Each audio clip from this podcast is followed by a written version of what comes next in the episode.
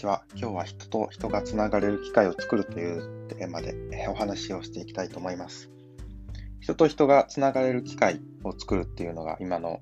まあ、僕が掲げているテーマでもありまして、まあ、昨日、えー、オンラインコミュニティライフエンジン僕が、まあ、運営しているコミュニティで月次報告会というものが開催されました。まあ、月に一度みんなで集まってえー、交流したり情報交換したりする場になってるんですけど、なんかすごい良かったなって思ったんで、えー、今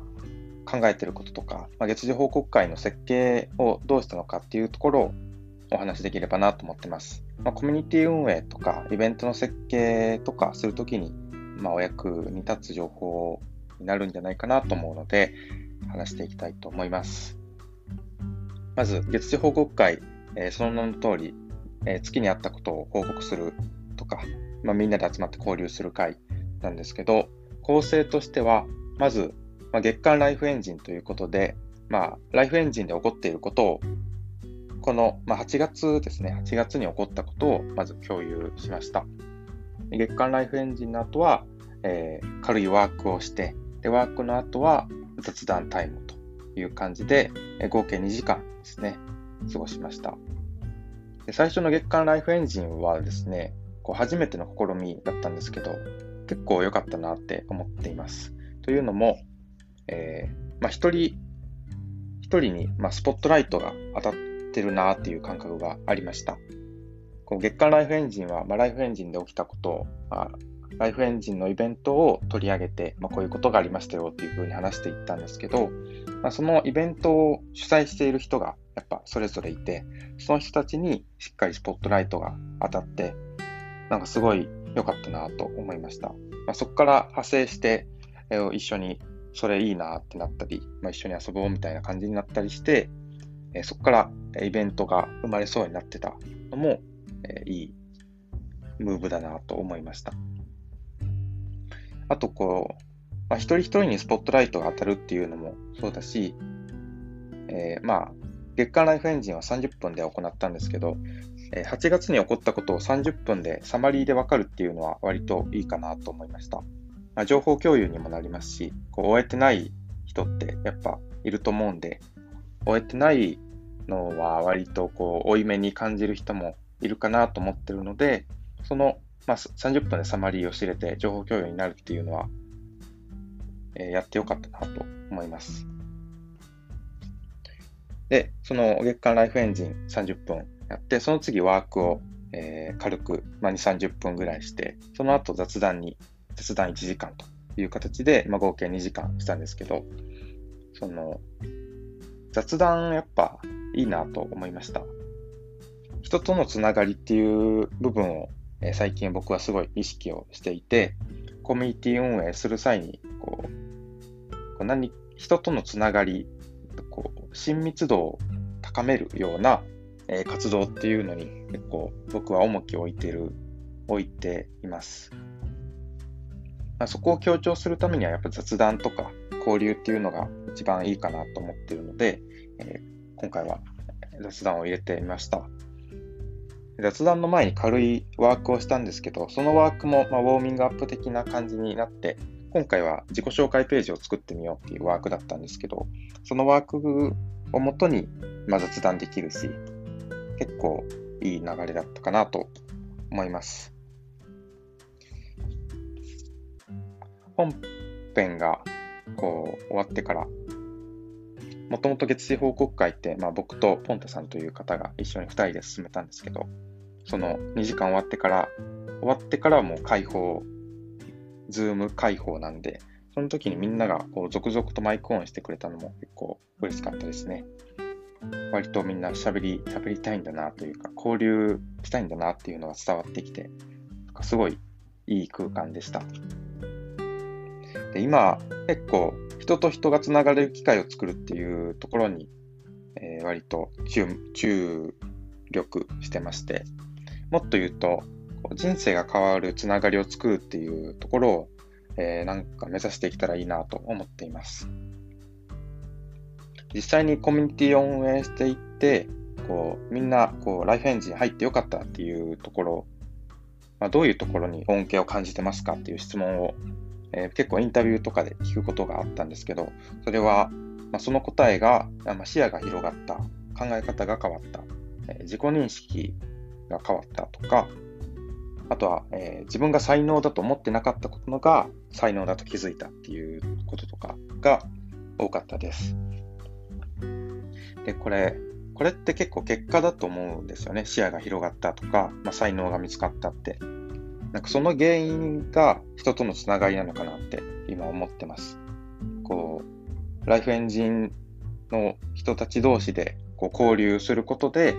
結果的に視野が広がったり、才能が見つかったりするのかなという順番なのかなと。こうそもそもこう結果を求めてこう視野を広げようって思って活動している人がどれくらいいるんだろうって思っています。なんかもう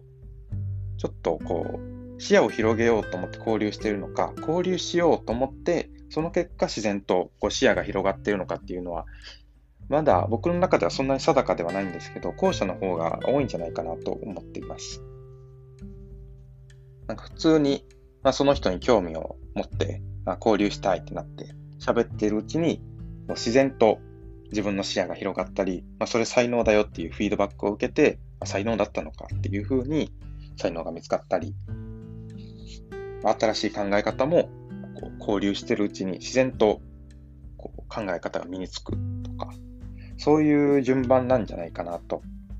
えー、仮説を持ってます。まあ、この仮説はまだこう検証段階なんでこう正しいとは言えないんですけど、なんで、その結果をもたらす原因に注力するのがいいんじゃないかなと思っています。視野が広がる才能を見つけるっていうのが、えー、見つかるっていうのが結果だとすると、その原因をもたらしているのが、まあ、人とのつながりなんじゃないかという仮説があるので、まあ、その人とのつながりのという原因を加速させることで、よりこう視野が広がる機会とか、才能が見つかる機会とか、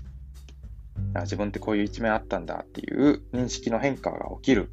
回数が増えるんじゃないかなと思っています。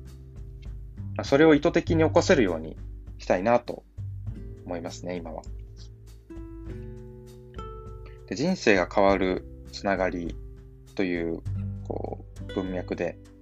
オンラインコミュニティを運営していて、マズローの5段階欲求を結構意識というすることがあるんですね。マズローの段階は、えー、まず、生存、生存の欲求、安心、安全の欲求、神話貴族の欲求、承認欲求、自己実現の欲求の5つのはずなんですけど、えー、生存の欲求と安心の欲求は、まあ、割と満たされている人がそもそもライフエンジンに入ってきて、入ってこれるという感じにはなっていると思います。でその2つが満たされているという仮定して、じゃ次は神話、貴族の欲求で、これは割とオンラインコミュニティで満たせるものなんじゃないかなと思います。オンラインコミュニティに所属している所属感とか、まあ、人と仲良くすることで得られるこう神話の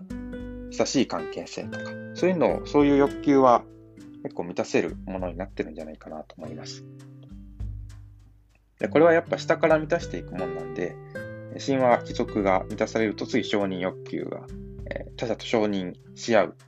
っていうところが出てきて、その次に自己実現が出てくるという感じで、まあ、じっくりこう下から満たしていくのがいいかなと思ってるんで、まず神話貴族の欲求をより高人、高度な次元でこう満たすために、こう人生変わるつながりを作るきっかけを